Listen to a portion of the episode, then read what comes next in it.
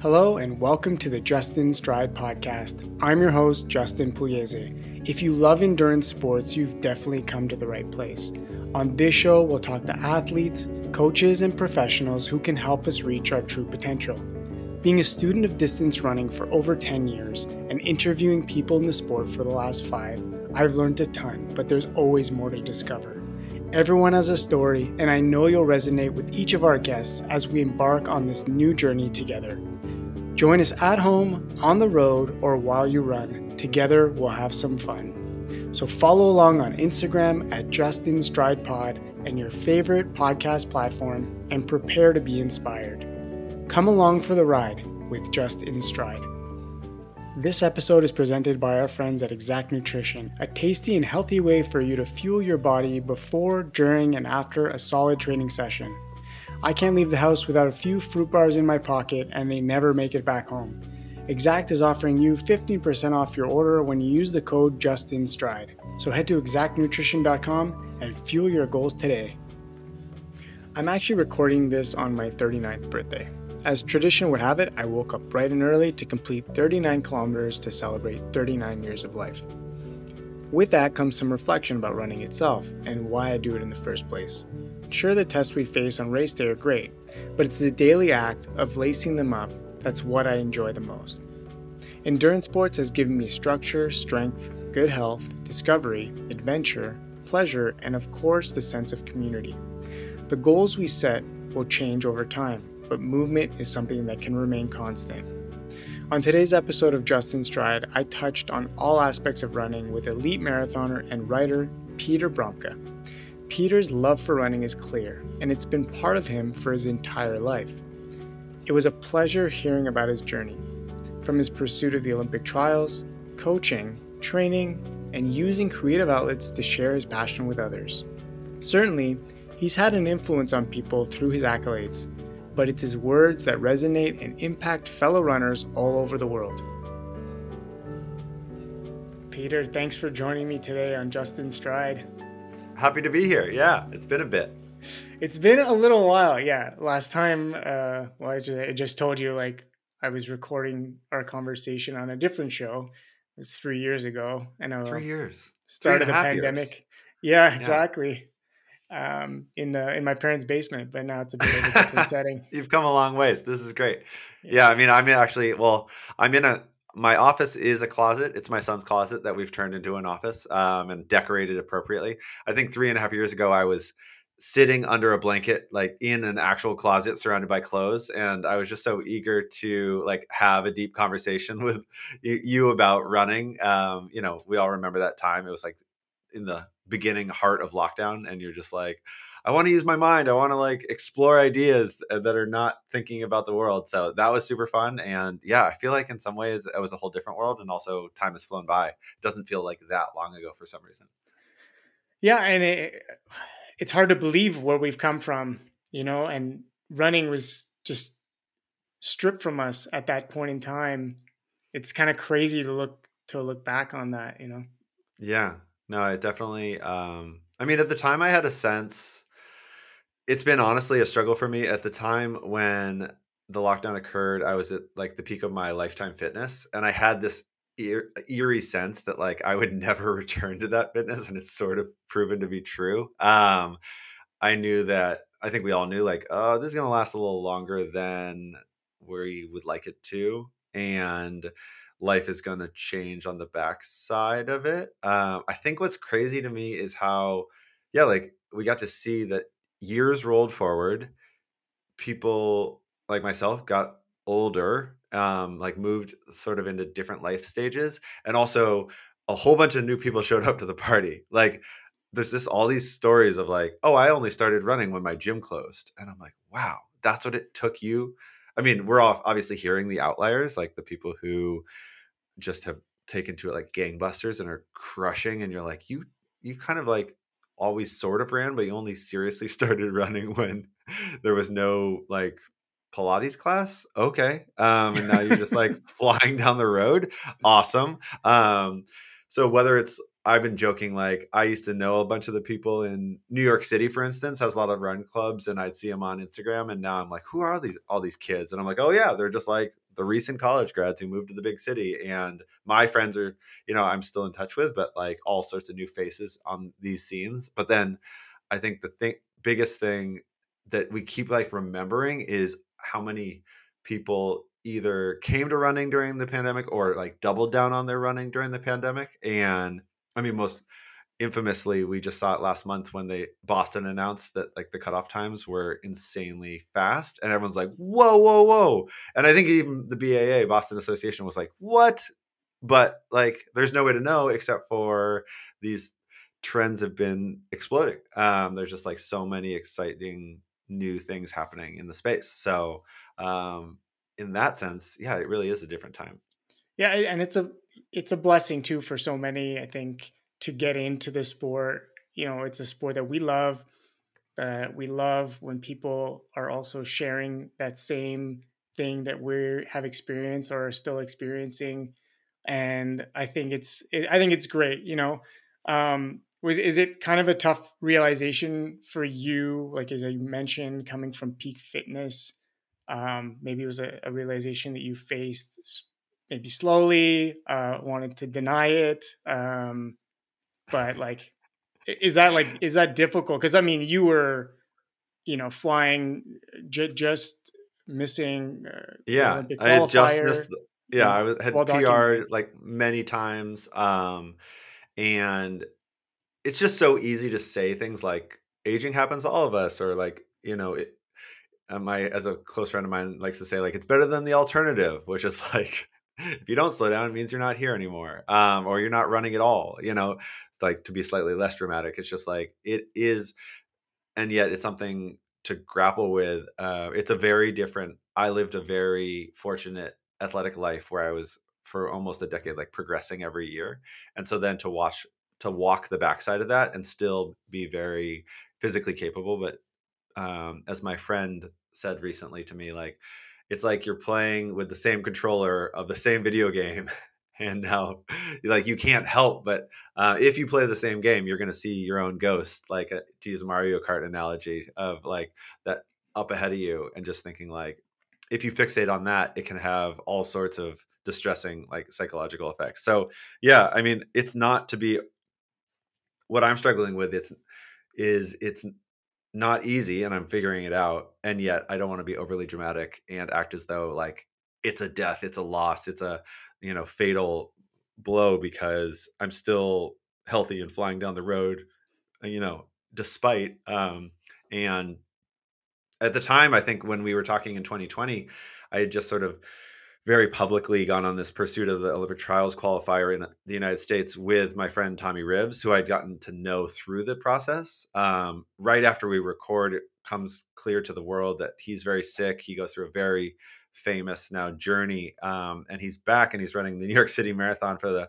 third time next weekend. And yet his lung capacity is so massively diminished that he, you know, posts always has posted quite poetically, but most recently has been posting writing at greater length about what it's like to pursue the same sport uh, with a totally different body, you know, in those different chapters. And so his chapter is so well pronounced with very nearly losing his life and coming back. And I mean, honestly, like figuring out how to move again and figuring out what to call it um, so you know, it's like when you when you're looking down at your watch and you're like, man, I wish I was seeing a couple different numbers, and you're in my body.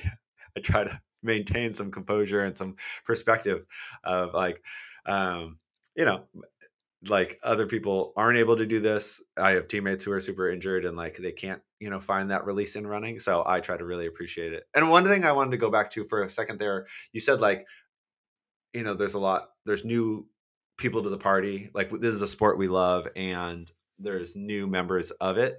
And I just think that's like so important to keep reminding people is it's a huge sport and there's many experiences. Um, I was joking with a friend the other day that there's like a two by two, you know, like a classic consulting graph of like there's slow to fast and total jerk to totally nice. And like I've met people all over that map, you know, um, because people will be like, Boston qualifiers are jerks. And I'm like, oh, some of them are absolutely jerks. Like if you invite 35,000 people to a party, like some are going to be insecure. They're going to be uh, you know, nervous about their own belonging, and so they're going to be rude to other people. But like, if we live in this weird society of like, there's enough running to go around. Sorry, I just switched there. Like, so when people are, I can sense that some of my peers get like a little bit like they're clinging to something in the past when they're like, there's all these new runners and they don't, and I'm like, they don't what? Like, just appreciate, you know, what and I'm not always like totally zen appreciation, but like I have friends who will push me like, why are you irked at that guy? Like, what's he doing? You know, what's his expression of running have to do with you? And I think, you know, we're not always going to love each other's like everyone's expression of running. Um, but I try to maintain some composure around like, yeah, there's a lot of different ways to do this sport and um not everyone's way is going to be your favorite, but like that doesn't the, you know we don't have to push each other and push others out just because like Mhm. we want to do it a certain way Yeah, and the, yeah, the comparison stuff is always challenging, you know, especially with the, you know, social media being what it is and like you, you know, somebody that you might see or follow might not be who they are on social. There, there's so many Mm, aspects to that, but all our all our journeys are different through running. You know, you mentioned Tommy, like uh, had him on the show, like met him in Boston. yeah I mean, and I think he said like, you know, people love a good um comeback story at the time and then looking remembering those words and then seeing everything oh. that he went through like, oh my god. And so, you know, then you put yourself in per- in perspective, you check yourself and you say like, well, I might have slowed a bit, but yeah. You know, I mean, yeah but i have a lot to be a lot to be thankful for. Yeah, yeah totally. absolutely. Um and i think that's where yeah i just try to again focus on that positive but also keep looking for that new thing that gets you excited. I'm my the latest club I keep telling everyone about are the Tortugas out of Chicago. Who they're I just like growing up in the '90s. You know, I'm a big fan of the Teenage Mutant Ninja Turtles, and there's a group of runners that like um, clearly identifies with being like a slower runner, being a mid to back of the pack, and like r- hitting these marathons over many more hours than I do. Um, but then just really embracing that and having like cool iconography, great. Uh, you know, just spirit around it. And then even putting out like I think an important message, which is like if you want to say that you show up for all runners, then you have to like essentially pack snacks, prepare for it. Like if you're gonna go cheer, don't be like peacing out at four hours if there, if you know there's gonna be six hour marathoners. And I'm like, okay, yeah, like that's a very positive uh, way to frame what I've seen other people be like. These guys are jerks. Like they didn't stick around, and you're like, I mean, who, who knows? Like I don't uh, like who knows what uh, someone else is like what they expected and what they prepared for. So it's better to frame it as like, hey, we're going to be here all night. We're going to party. I've been telling people about this. Um, it's like dance after dark at the New York City Marathon, um, where it's like the welcoming people back in the final hours of the the finish hmm line still being constructed to try to like say, hey, not only it's one thing to say like, hey, we should all stick around at the finish line for like nine hours or I, I don't know, eight hours for after. Um, it's another to say like, hey, go do your thing, but get back here because it's a party and you'd be missing yeah. out. And you're like, we all know like a little bit of fear of missing out is more motivating than being like shaming people like you didn't want to stay at the finish line for 10 hours. I mean, the other thing is there are waves. Um, I think it's worth remembering the logistics of a huge marathon. Not everyone starts at the first gun. So there's a hmm lot of people who I've heard from people who are like, I mean, by the time my third wave started as a um, you know, like many of the people in Brooklyn had already like moved on to their day to go get brunch. And you're like, oh yeah, that's like I mean, there's these things are enormous. and we're obsessing. I'm talking about like one marathon in particular, but I think it extrapolates over to other things. I mean, I I'm more of a fan of the trail community, trail running community than a participant. I do it occasionally. Um, but there's like I've heard of stories of guys like running in to the end of a race and then almost competing, like one guy dropping a tie his shoe to finish dead last. to be like, be like, I got it. I'm dead last. And like this is at hundred K. This was at hundred K near my house where they have an early start. Like if you know you're gonna be slow, and it, I think it goes off at like 6 a.m. But they're like, hey, if you want to start at 5 a.m. because you're going to be out there all day and you don't want to finish. So if you're starting at 5 a.m. and you're finishing after dark, like power to you, you know? Mm-hmm. Totally. I mean, this is something that's kind of stolen from the triathlon community. You know, I, having done a few Ironmans, you know, this is a this is a big thing in their community where people come back, all like athletes come back once they finish this thing, and they've been out Mm. there 10, 11, 12 hours, and you know, cutoffs at 16, and they head back to the back to the finish to cheer people on. I mean, that's in kind of encompasses what if we're gonna make it available, try and make it more available to people, we have to be accepting of every type of runner. And I, and I, I have to laugh. Like you wrote an article, like April Fool's article about like what a runner is, and like I love that one. Um, Yeah. I'm not gonna like um, reference all your all your writings. Oh no, it's a it's fun to revisit. it was pretty like funny because it's like you could argue against all different types, you know. Oh And- yeah. So so anyone who's not listening, like I was writing a newsletter every week um, back in 2020 into 21 because I again like felt like my brain was stagnating and I wasn't getting these. So I just challenged myself. I'm going to publish every Thursday, and I realized in 21 that Thursday, the April 1st was going to fall on a Thursday. So I'm like, oh wow, I don't really do do satire or like um, humor all that much. Um, but I realized that there was this just an angsty conversation about like who qualifies as a runner and who doesn't and um so then i systematically like picked apart all runners boiling down barreling down like digging down into like the fact that like meb Keflezighi has been known to run with headphones so like he doesn't count and like other people are, and like before you know it like no one counts like oh like that guy i heard he runs with his phone sometimes like get out of here. Um so it's just like um it's a good reminder that like we take these things so seriously because we love them but like let's try not to take ourselves too seriously and let's try not to like um i mean i i can still be consistently flabbergasted by other people's behavior i was running a road race recently and i get out and i'm with these two other guys and I had been like, I'm not looking at my watch. I'm going to start my watch, but I'm not even looking. Like, got to check in with myself. It was a 8K, so you know, like five miles of just like blasting, just like go, go, go, go, go, go, um, and then go some more. And so I was just like, I know the first mile is going to be something, obviously, but I don't really want to adjust based on it. I want to adjust based on how I'm feeling and maybe people around me. And so I didn't look at my watch. And then I hear this like British voice be like, one mile split, five zero two or something. And I'm like, what is looking? And I look at the guy next to me is wearing his phone and he has the GPS voice reading out this the voice, reading out the split. And I'm like, no. Like and I mean it's like totally judgmental, but I mean in a race you can get to pretty judgmental. I'm like, this yeah, yeah, yeah. not beating me. There's no way I'm letting this guy beat me. Um, so I mean, I beat him. Like that was great motivation. uh, you know, I congratulated him after the line, and I think it's ridiculous to have your splits read out by. But like that's to each his own. Like that's his thing. hmm Yeah, yeah. Well, yeah, I had to find some like intrinsic uh, motivation for that one, you know, and Yeah, that's yeah. And I like what you said too there, where you're listening to yourself in a race so many times. Like you have a goal and you want to achieve it, and you need to know the number. Like some people need to know the numbers every k. Some people can kind of feel it out and feel the pace, and like, is that something? Maybe a shift in.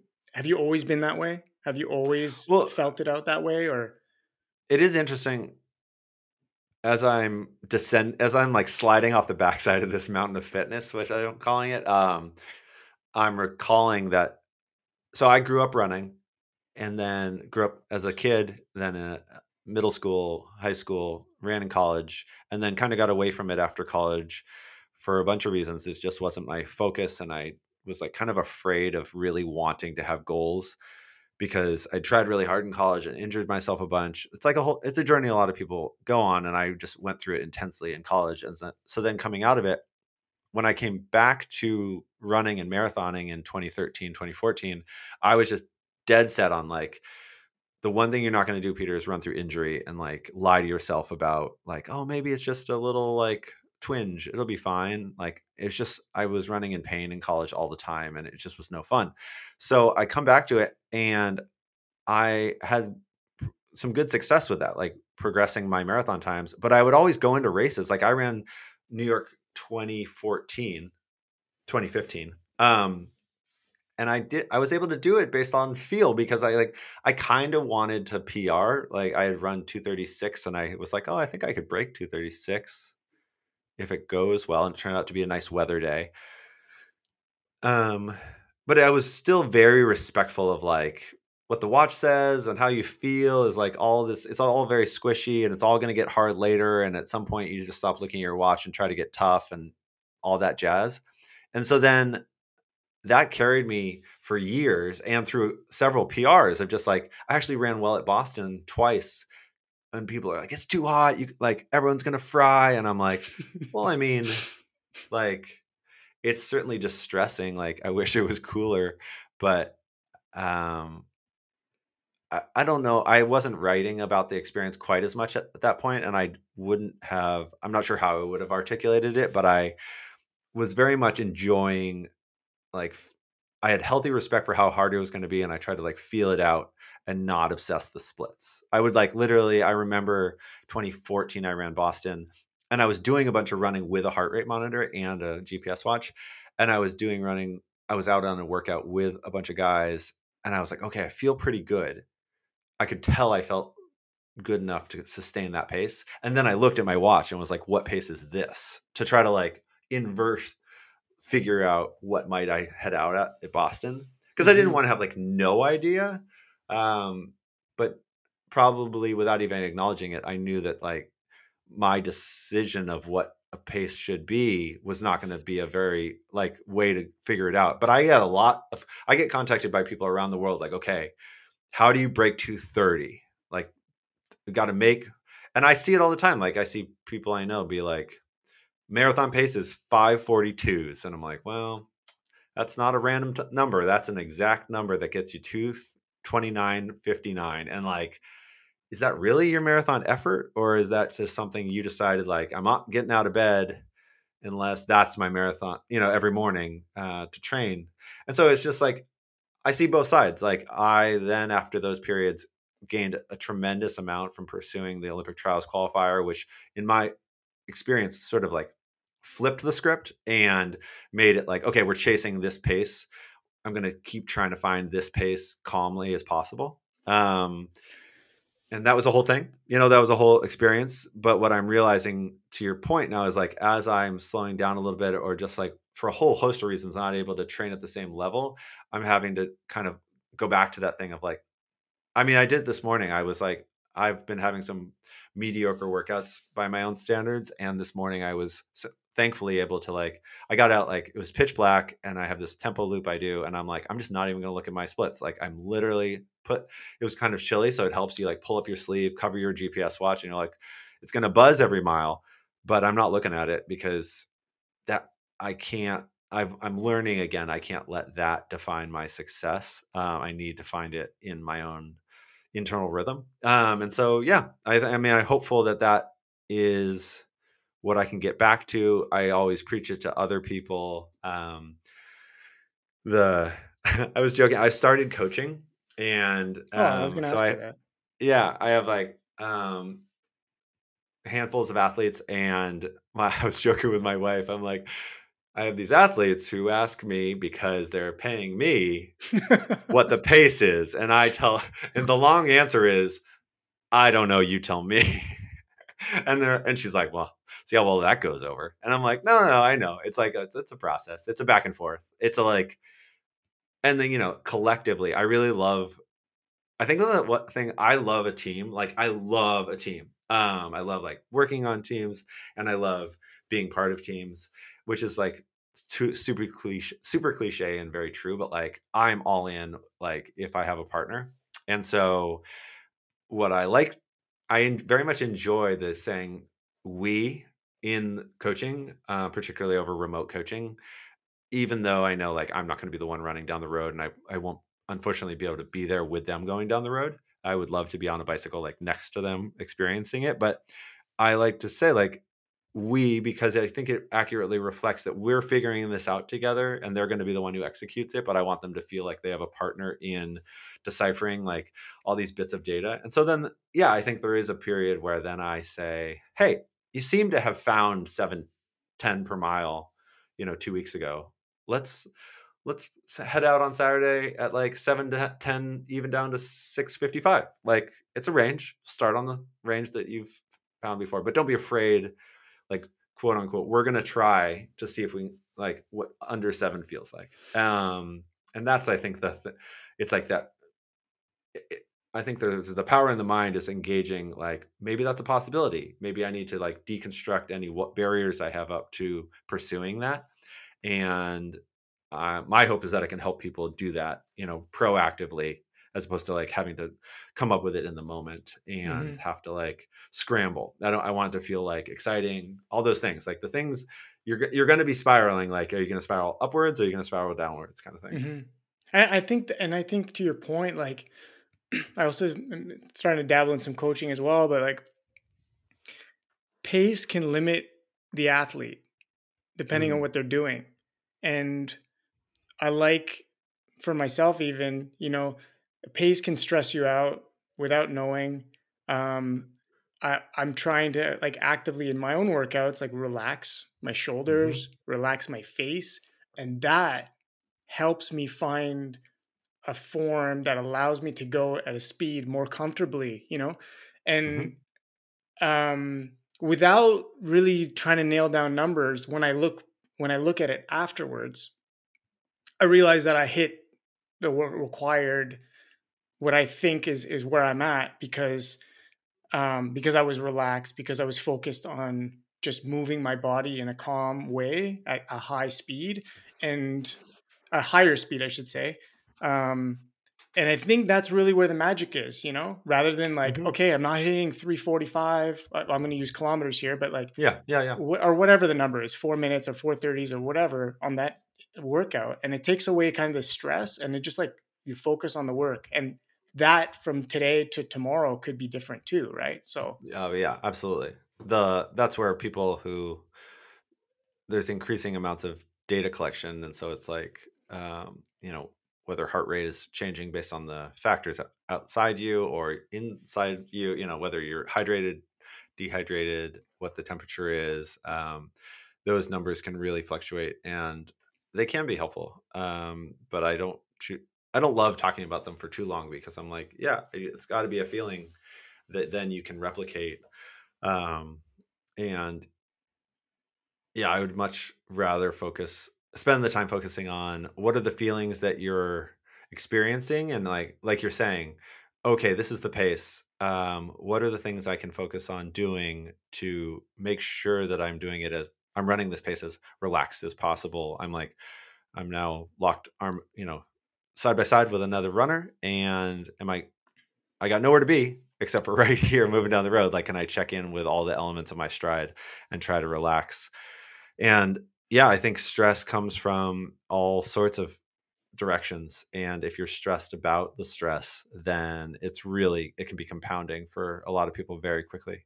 So yeah i'm i'm trying to impress that on people and at the same time like not be afraid to find the moments where you are going to risk failure and without like becoming a too much of a like failure is the beauty of you know pursuit like too much. It's like oh no just like try some workouts where you go i had a friend uh he's coaching a woman and we suspected from her splits because of how quickly she would finish half marathons we're like she's holding back. She might not know she's holding back and but like she certainly has more to give and he had a great tactic where he just asked her to like, okay, it's a 10k, six miles, um, and I want he wanted her to just run miles three and four as though it was like a four miler, just like really push and get after it, and then he's like, you're gonna probably slow down in mile five out of six, um, but I want you to just you know be that we are creating a space in which that is okay because I want you to be pushing in the middle in an irrational manner. Um, and yeah, I mean, we're sort of talking about two things that are probably confusing for a listener, but like when I'm saying the way I was running and the way I'm running now, but like the when I was pursuing the Olympic trials qualifier and I broke 220 I did it by just being like, okay, all of these safeties, I'm just gonna like take them off. I'm just gonna like, there's, I'm.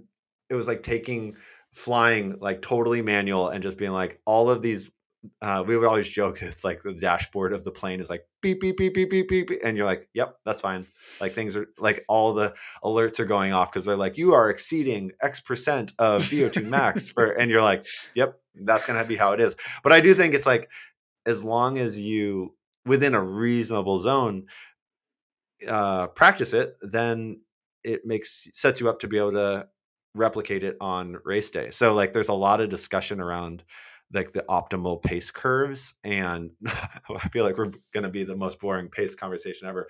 But like if you look at my most successful marathons i was gradually slowing throughout not ex- like got out pretty hot slowed down in the middle and then slow down at the end which sounds like for a lot of people the recipe for a slow bad marathon but i was so used to it that i was I would just like cling to those few seconds and I would understand that my body being fatigued after two hours was going to run, was just going to move each stride slightly less efficiently. Mm-hmm. But that, um, but I was so used to it that I hung with it and I didn't let that discourage me. And so then I was able to, you know, run some times that I'm super proud of, even though technically I was slowing down at the end, which is like, okay, like however you want to approach it but maybe effort wise you were feeling the same you know yeah, it's like, like it's like you yeah. put the effort to just hold on you know yeah exactly yeah like yeah and you're like okay it's gonna to keep it close it's gonna get really really hard but like so i mean it's all just i think of that as like a 300 400 level course to use a university analogy of like i was so deep into marathoning at that time that i was able to slice things extremely thinly and know all those nuances and that was because I was so well practiced at the time. Whereas, you know, if you step away due to injury, due to life changes, and then you come back to it, you go, oh, might want to like, you know, leave a little bit more margin for myself mm-hmm. um, mm-hmm. because I'm not totally sure what the backside of 22 miles is going to look like, and what if you practice if you are fortunate enough to practice enough that you do you have, like that's very familiar then you're like okay i'm pretty confident i'm going to know what that's going to feel like and i can like head into that with eyes open. Um, so i have coach i'm coaching athletes who i'm like it is it's like let's just let's say like one guy i'm coaching super fortunate he's crushing it and he's leveling up leveling up. Well that's awesome and yet it also leaves him in a precarious space where he's never really like run over 20 miles at that pace because why would you? It's that's not a workout that you would do in training you save it for race day. So he is in the he's going to have to go through the like painful experiences of like we're going to dial in all the details and then we're going to try to say like remember like this pace we have lots of data to show us that this pace should be sustainable for you know 18 plus miles and then it's just about toughness. It's about like all the mantras and all the form cues and all those things. So mm-hmm. yeah it, i i get there's a lot that goes into this. Where where do you feel like you got the biggest uh, bump in your fitness? Like when when did you take it to the next level? Can you pinpoint something or was it just you know like i would say like gradual over time? I mean it, it was all the things i just always come back to like you need to run as much as you possibly can. Um, and then my joke is like but you probably can't run as much as you wish you could.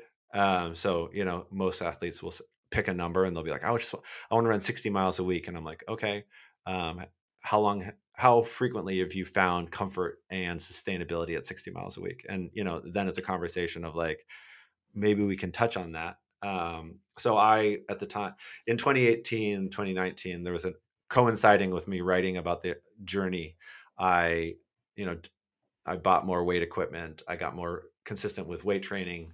I increased my mileage. And then honestly, like none of it would have happened. I've said this a lot without my training partners who, mm-hmm. you know, um, allowed me to allowed me to slip into workouts and find paces that just because it was like very clear cut, it was very like stick with them or fall off. Um, and week to week, month to month, it would be sometimes I would stick with them, sometimes I would fall off. And that allowed me to rise to a like bit by bit to a higher and higher level. Um, not that we weren't hitting some of those paces in training earlier, but to do it more consistently. So then to get all these congruent uh, systems firing together. So I mean, sometimes it's funny as a remote coach, I sometimes feel like I'm peddling something that's the antithesis of what uh, gave me success because I did so much of my running with others.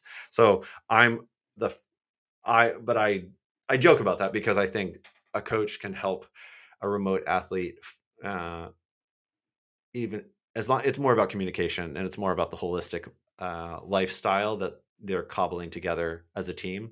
Mm-hmm. Because if Justin, if I was coaching you and you were like, "Hey, I want to meet up with these other people," I'd be like, "100% yes." You know, as long as they're not like dramatically slower than you, like you, let's make that work and like tell me more about what they're going to do and like let's. Um, I really am not a believer in there's like magic in the, you know, 65 second rest, not 75 second rest type of thing. You know, I'm just like, no, the the strokes are so much broader than that because it's about uh, so much so much more work. I, I sometimes think when people are like geeking out on these little details, I'm like, okay, but it's about you know, I'm holding my fingers very far apart. Like it's not about like these millimeters, it's about inches deep of work that you are doing over time. So yeah, in 2018, 2019, I just went like heads down and was lifting all the time, running all the time, and but still like ebbing and flowing with it season to season. So allowing myself to recover a decent amount. Um, and that was also when I just had had sort of sussed out those routines well enough over from 2014, 2015 to 2018. Like I had a sense of my mileage uh, and running routines. Um, you know, I had a I had a I had a lifestyle and routine that like was pretty well worn, and so I had a sense of like, oh, I could probably increase these this easy run a mile or two, and it's gonna slowly turn the dials. Not like, oh, I'm gonna layer on a whole new system that I had never tried before. Mm-hmm. And a lot of your, I mean, a lot of your writing is relatable, you know. And I read your pieces, mm. you always have a kind of, of a lesson at the end or a way to connect anybody. It could be an elite runner, or it could be someone like just starting out, like a way for them to feel like you're speaking to them, you know? Mm. And so now you're coaching, like how do you keep it relatable and also with the body of work that you have, with the with the amount of experience you have, how do you keep it like also simple for them? Oh, that's a great question. I mean, I think what I try to do is just honestly, it's like I've been thinking eh, I it's as simple as me getting in the empathetic mindset of like I care getting in a zone where I care about their running deeply. Like I really care about them succeeding. And so then I'm able to empathetically like translate what are all the ways what are all the things that I'd be worried about if I was in their shoes. So I've like put myself in their shoes. So I'm sitting there. I mean, there's a woman who I'm coaching, she informed me she's going on a trip next week. So I'm like, oh shoot, okay, like and so then I immediately switch into like, okay, we're going to move this workout out because like I sure as hell wouldn't want to be on this trip and have to do a long run with structured, you know, like intervals. like you're not like, hey guys, I'm super chill. Uh yeah. And, you know, if she chooses to have more or less like drinks with friends on a Friday night, like that's a lifestyle choice. And I actually don't know about her diet really, but I um it's just like switching around the run so that you th- by thinking through what are the ways what would be most nerve wracking for me or most anxiety inducing and it'd be like oh needing to find a track when i'm you know traveling the world. Okay can we switch that to a minute based fartlek that could be done nearly anywhere based on so um yeah. yeah i mean those are the things and those are broad strokes but like it is like oh the, here's about the time in the season when nutrition becomes really important because you know run duration has increased has this person thought about nutrition and bringing gels and like potentially doing a more boring long run so that they can loop around and pick up bottles or i mean you know all hail to the people who have a friend willing to like bike next to them and offer them a bo- bottle. I've, I've yeah. yet to, I've, I've only had that once or twice in my life. And I'm like, man, you guys have some great friends out there. Um, but like, it's some so it's like being that th- thought partner i think to think okay what are the ways that i um you know what are the ways that i failed years ago and then what are the ways i adjusted? And what are, what are the ways we adjusted as friends to say like well we wish we could do that like sweet trail run but it probably isn't ideal because we're going to try to do a track workout a few days later and truthfully it's like a very hilly like beat up your legs and so like you, you flip it and you go like okay we're gonna we'll put that at the point in the season when we want to beat up our legs for the adaptations and the gains but um yeah i think it's as i've coached more athletes i've realized like oh wow i've just been obsessing this game for a decade so yeah there's a lot of elements to it that and the science has changed like moves like incrementally you know like we learn things around nutrition. We had a young guy come in years ago we were doing like a 22 miler in september and he's like how do you guys think about nutrition about hydration and we were like oh we try not to like it's like such a naive like just like bravado way to answer that question Yeah. um and it was on a trail that like it's you can't i mean it's off in a forest and you can't get nutri- uh, hydration so Mhm. you know, sure enough, now when I do that, I often run it with a hydration vest and have found, you know, and people will be like, uh, hydration vests don't work for me. I'm like, okay, how about a handheld? Like, or like the the front flasks like hurt my ribs. And I'm like, okay, how about a back hydration flat a vest? You know, like there are a lot of options and people are trying things that um they just we weren't even thinking about too much uh, even a few years ago. And I mean, I I'm my, so I am fortunate that my father, um, when I was young, was a runner, and he was a runner in the marathon scene in the '70s when it was sort of the classic running boom. And I'll ask him questions like, "Why didn't people do X, Y, Z?" And he's like, "Peter, no one thought about that. You know, like he qualified for Boston in like '78, I think it was, and he um he was injured. Like he was just straight up injured. And he went out, he went to Boston and he ran and then he had to like walk the final miles and he really hurt the bottom of his foot. I'm like, why didn't you just like not run it and run a race later in the year and then qualify for the next year? And He's like, Peter, no one thought about it like that. Like they were just like, you you qualify for Boston, you got to go.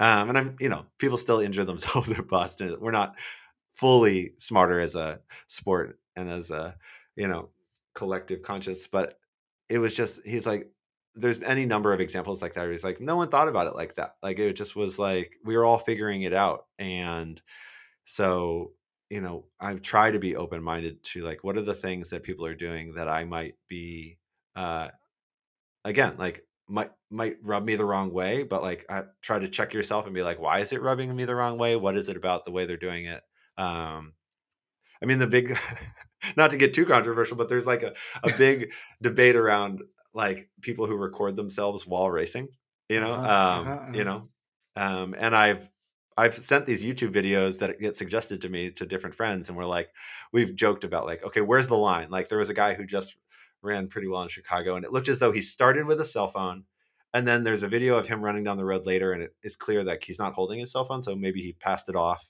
But then he finishes with a gopro and i'm like oh i don't know. Like it's a it's a different mindset to say like and coming into the final two miles.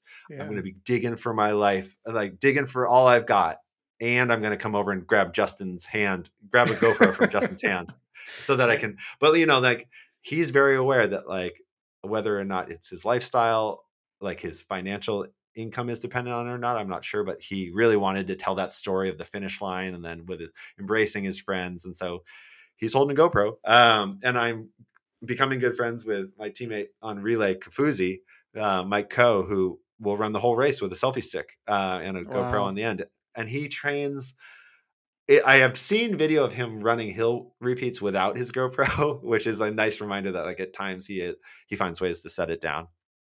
Um, but he's done, you know, you can't say he it's you can't say he's not trying because he has posted many videos of himself like really working hard at uh, breaking three hours at grandma's and at Tokyo. Um, but it's not uh it's not the traditional way of going about it and Mhm. it looks different um, but it's also allowed millions of people to follow his journey and so there's a trade-off um, Yeah. but these things they rub the traditionalist mindset the wrong way and so Uh, it's I mean, and it's been passed down to you you know and you see like maybe how spoiled we are as as marathon runners now you know um with all the aid stations that we get and with all the like do we go with carbon shoes or not? And like you see what these people were stuff. running and your, your father included and like man it's like it's in your blood but it's like wow we have it real good now you know we have it really good. Yeah. I mean, it's hard for me to imagine what, like, my son, if he chooses to run. I mean, I'm sure he'll just be active. Like, what we can't conceptualize, like, what he'll have in the same way that we didn't have GPS watches and crazy shoes. I mean, I will say, I become slightly like philosophically obsessed with the idea that we all run, but we all hit the ground in our own unique way. And some of my friends hit the ground in a very forceful way, and some do it in a very gentle manner. I'm just convinced by because I have friends who are like, "Oh yeah, this shoe lasted me 600 miles." And the outsole didn't even wear away, and I'm like, "What are you talking about?" you know. And they'll they'll be on that same run, relatively like the same speed of an athlete as a guy who keeps having an Achilles injury because the way he hits the ground like is just forceful and like explosive and we know all sorts of athletes who you know make it up through the university system into the pro world and they just like really blow their eh, feet apart they like achilles pain all the time and i'm like oh so with that in mind i've realized this the stories we know from the 60s and 70s we're really only hearing from the people who had the type of body and gait and like movement pattern that was able to stay healthy relatively with those shoes that were like you know just the most fundamental little slabs of foam mm-hmm, um, and mm-hmm. i'm like i'm sure there was just i'm sure if you went and asked all sorts of people would be like oh yeah i mean i tried to run but i got like super injured and i just gave it up um, and maybe those people would have been incredible runners, but the the thinking at the time was like, yeah, you just you throw in the Nike Waffle Racer or the like Onitsuka Tiger like you know slab of like foam and and that's the best thing there is and it's people are psyched about it but at the we would consider it like oh no like your whole body's gonna hurt and they're like yeah that's just running that's what running is called yeah so I mean, you got um, some yeah. pretty you got some pretty great like photos and me- memorabilia back there. Does your dad like ha- like still have some some old memorabilia like that's interesting to look at? Um, yeah, where's he has like I think well, we have photos of him running Boston with the like Nike Waffle Racer, and I think those are I can't remember if those are around. I ran in middle school in his Adidas track spikes from I don't know, like the 60s or 70s. Wow. Like, but the beauty was my high school still had a cinder track, like red cinders. Um, so I was using these like very long spiked Adidas spikes from way back in the day, but I was still running on the surface that was like kind of comparable to what he had been running on. And yeah. then while I was in high school, we moved over to like, you know, proper synthetic surface that that those shoes were less conducive to. So yeah, there's definitely some of that stuff kicking around. You're you're just like it just bends your mind. You um and at the same time I'll say um, in 2019, I was testing the Alpha Fly the year before it came out. So, you know, most people listening to this will have seen the Alpha Fly, like airbags up front, um, big gap in the middle middle of the shoe, and then a heel that's made out of foam. It's just like an aggressive shoe, like, mm-hmm, mm-hmm. and you know, as if as anyone who's ever worn it will attest, you need to engage the airbags in a certain manner or else like your stride it's so bouncy your stride just gets like like ricocheted all over the place and so you know quite famously Eliud Kipchoge broke two in the alpha fly in the fall of 2019 but like that man has the most impeccable form from the first stride to the last stride of a marathon like he's able there's this great video I saw once of him coming around through the Brandenburg Gate, and like, man, his stride is just so mm-hmm. smooth, and like mm-hmm. his knee drive and his foot extension. I'm like, he's 26.1 miles into a marathon, and his stride is perfect. Um, so for those of us who are not him, everyone else, like we're all in this spectrum of like being more tasked with trying to make this alpha fly work. So I just thought it was hilarious because my dad put on my alpha flies and no. ran down the block and was like he's 72 at the time i think and was like oh my gosh that would rip your achilles right off your body and i'm like i was like yeah yeah dad like you gotta like really be ready um it's like hopefully you've been deadlifting right dad um like no no i've not um so these things that we task ourselves with nowadays also might be like more aggressive in a, in ways that you know could be dangerous almost for our stride. But you know, um, there's a lot going on there. You, do you think? Do you think they can do more harm than good? Those types of shoes, like Oh, I think for certain people, absolutely. yeah, Um, there's a lot of back and forth like medicine rolls forward as well. Like I've been, I don't know if you've heard of Haglund's deformity, which is like a bone spur basically in the back of your heel that causes, I'm going to get this wrong, but like Achilles pain based on like the sheath of your Achilles being inhibited by its movement. Um, I'm like, I didn't even know about this procedure that it existed a few years ago. And now I've known a bunch of people who've gotten the procedure and follow along a lot of pros who have had uh, done, and uh, there's a lot of suspicion of like what begets what. Like it, it seems a little simplistic to say like super shoes that have bouncier foam is just leading to this, but it, it is like oh, um, there's all sorts of new sensations in shoes, and you know ability to train hard, um, which like again, it's always been possible to run say like 150 miles a week, but only a few people did it that could that could sustain it, and we we would hear about them. And now, you know, uh, with the information flow, like I follow a handful of guys on Strava who run like 150 miles a week, and I'm like, more power to you, man. I don't know what what to say about that. Um, but yeah, I'm sure that some of that stuff. So sometimes I'm like, is it a physical?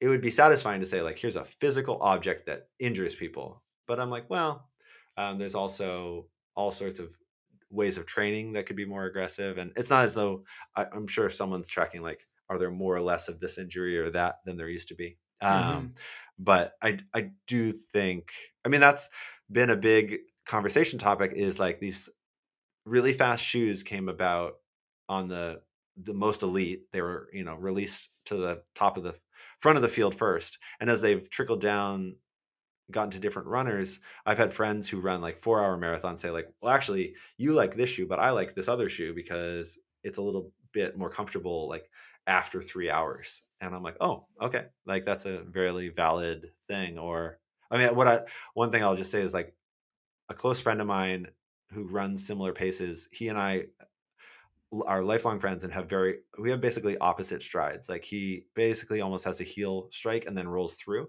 and I have almost like a forefoot strike, and I try not to like tiptoe down the road. yeah, Um, and so we will actually like swap shoes. Like he'll be like, "This shoe's horrible," and he'll hand it to me. I'm like, "Oh, I love it," and then I'll be like, "Oh, I can't stand this shoe."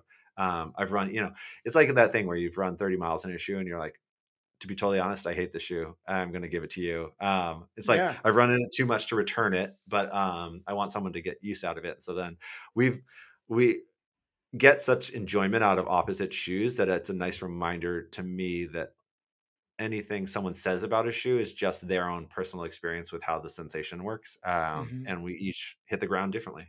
And I think you got to have the engine too. You know, you got to have the engine for it. Like you can't hmm have a Civic uh, engine and a Ferrari body. Someone once told me, you know, like when oh, like back to triathlon, like with the bikes and stuff. Like, you know, I was using, you know, my road bike, and other people have these tri bikes, and you know, it's like three thousand versus one thousand or 15000 uh, yeah, versus, yeah. you know, um, and I think you know, I always tell people just try on a bunch, carbon, Mm, non-carbon, whatever. Like if you're trained, you'll do it. You know, uh, it can make a, I think, a marginal difference, but for most of us, how yeah. much that's gonna like how much of that is going to attribute to the, their success what they what they want as success you know it's debatable right so Yeah, and there's so many factors, um, and yeah, that's what's crazy about coaching athletes is you're there are so many variables that you're going to end up discussing. And what I try to say to them is like, I want all these things. I'm not an expert in every single one of them, but I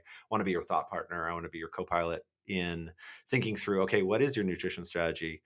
There's some best practices we can employ, and then you, but you need to feel out what's working for you. What is your shoe choice? You know, I've had an athlete just the other day say like, I haven't run the Alpha Fly since last year, but I've been running in the Adidas uh, Adios Pro, and so I'm trying to decide. I'm like, I think you've made your decision. Like, I think you have seen success with the Adios Pro, at least for now. Like, if you want to run next year in the in a different shoe, but like, I would prefer you stick with the one that you're uh, that you're not like deciding based on like your race kit about how it's going to look Uh-huh, on race yeah, day yeah, but you're like oh i want to like go with um and uh, i mean i think i always like i love that car analogy of like the engine and the tires and the chassis because i um i become a like a broken record about how much i think lifting weights in your basement is like the one of the biggest x factors in in the same way that we all in success and so in the same way that we all hit the ground slightly differently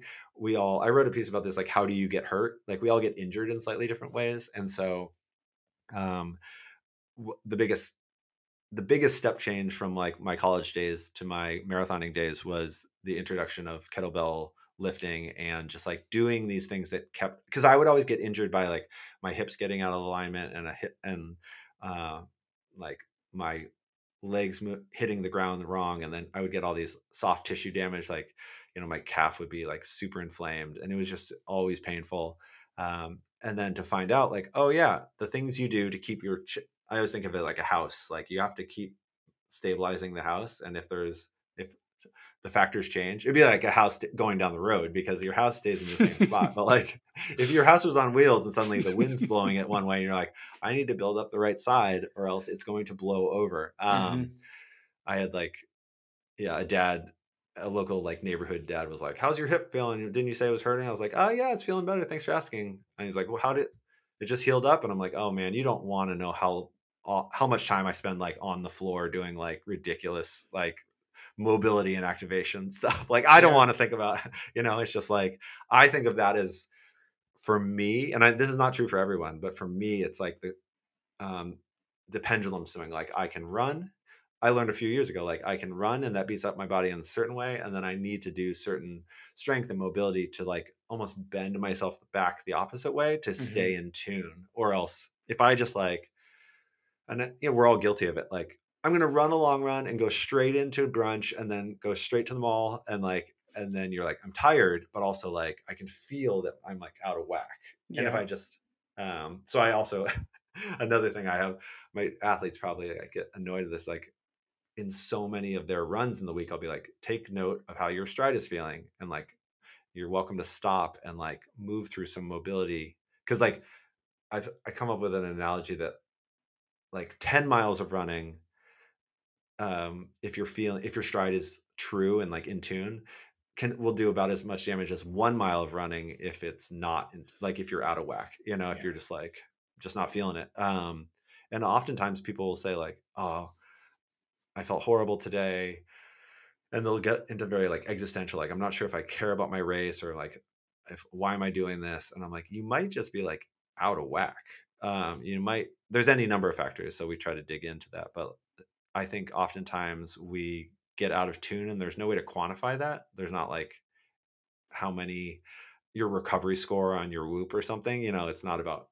sleep is super important but like if your if your stride is off it feels horrible Yeah. um but Yeah. but how do you put a name to that or how do you put a number Yeah, I, I I can totally understand what you're saying. Like that was me. I did a marathon um in the in the spring and then didn't quite feel right. Like my hip Mm. was like bothering me and like wasn't motivated. Like I actually just like I was running every day, then I went to running like two every second day or every third day because I was just like I You're like, I'm in, I'm like this." not right and I'm I'm just going to back off here and I spoke to my coach and I'm like, "Look, I feel like I need like I feel like I need a strength plan because I'm Mm. this aging body is like not working for me anymore."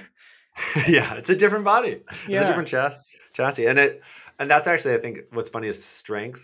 Um, yeah, all we know is like we need. Sometimes we feel really good and it, things just click and flow, and other times they don't. And so I'm a like, not that someone needs to be doing all of the things, but I think there's many different methods that can lead someone to feeling to getting unstuck and feeling in flow again. So, you know, I think it'd be a little exhausting if you're doing too much strength and mobility and activation and yoga and, you know, like people work with chiropractors and massage therapists and, you know, trigger point um needleless needle people and you're just like, okay, whatever you want to try to like keep yourself in that zone of feeling good. And i think that's the bigger indication of like is this working or not? Right um how would you prioritize all the things that it takes to be a good runner? So like if it was like easy runs workouts nutrition recovery like oh man. strength that's training a good question. Yeah. That's a great question. Um i would definitely introduce strength training after like some I mean, the first and foremost for me, it's like if you finding pockets in your. I love to talk to my athletes about like po- what are the pockets in their week when running works for them, and so I. This sounds like I'm like selling my coaching services. Like I start by by I say like, cool, I'm coaching you. We've started to partner, but I'm you're gonna lead me for two to three weeks so I can watch how you train.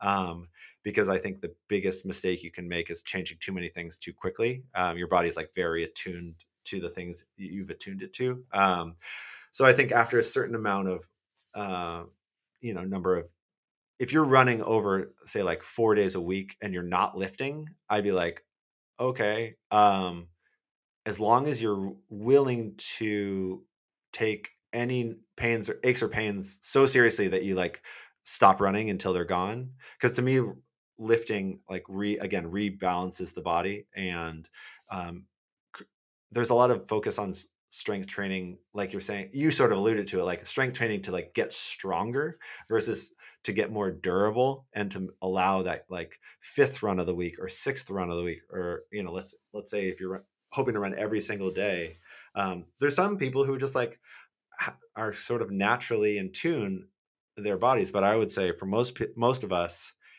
I think it's fascinating how we talk about like you see in the running world, we talk about mileage and methods, like what types of workouts, and yet we're all coming to it with different body composition and different strides. Like we're both sitting here in chairs doing podcasting right now.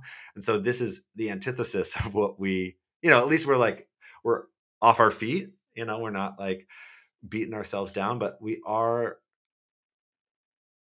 I'm like, I get a little bit wrapped around because I don't necessarily want to quantify like what is Justin's hip mobility range, um, and there's an optimal range and an unoptimal range because I don't want to like get too obsessive about like see I, I found a number. There's always that thing of like when you go into the PT, they could you are in pain. so like they can give you a number and be like we need to make this number higher or lower depending on what angle it is and you think, okay, that'll make my pain go away. Hopefully it will, but it's not really the number. It's like how your body's moving. So I just always say to, I try to, I am not a strength coach. Um, I am not certified in strength training, but I'm like, okay, I want to work with you as a runner to figure out who in your life, often like locally, can lead you through developing a routine that works for you. Um, so like I have over since we talked in 2020, um, I've on multiple occasions like drop shipped on Amazon kettlebells to friends' houses because they're like, "Oh man, I just need to stretch out my hips some more." And I'm like, "No, man, you need to be doing some like goblet squats. You need to like drop down and push up and like be strengthening and stabilizing that house that you're like rattling down the road, you know?" So, um yeah, I think all these things become symbiotic in terms of like, you know, I am not a you know, registered dietitian, but I am like, oh yeah, the people I know who perform well are constantly thinking about, you know, treating themselves right to like pay off the next day's run. I think is the thing I think of. Like less about like the micro um, nutrients and more like, okay, what are the things I know will like regenerate my me to feel good tomorrow? And as if you're thinking about yourself tomorrow, then you're inevitably like said you're already aware of like oh these actions have consequences so mm-hmm. yeah um, as like as um, mileage increases i don't think there is much of a i've i've yet to work with an athlete who like really is trying to do that thing where they like i've i've heard people have success who are like okay i can't go above x number of miles so i'm going to supplement with cross training and i'm going to like try to hack the system with less mileage than um, and more mileage can be 50 it could be 60 it could be 70 it could be 100 120 like it is relative to where you're coming from but i think that um, for the most part, people find success later in the marathon, later on during the race of a marathon if they've been able to run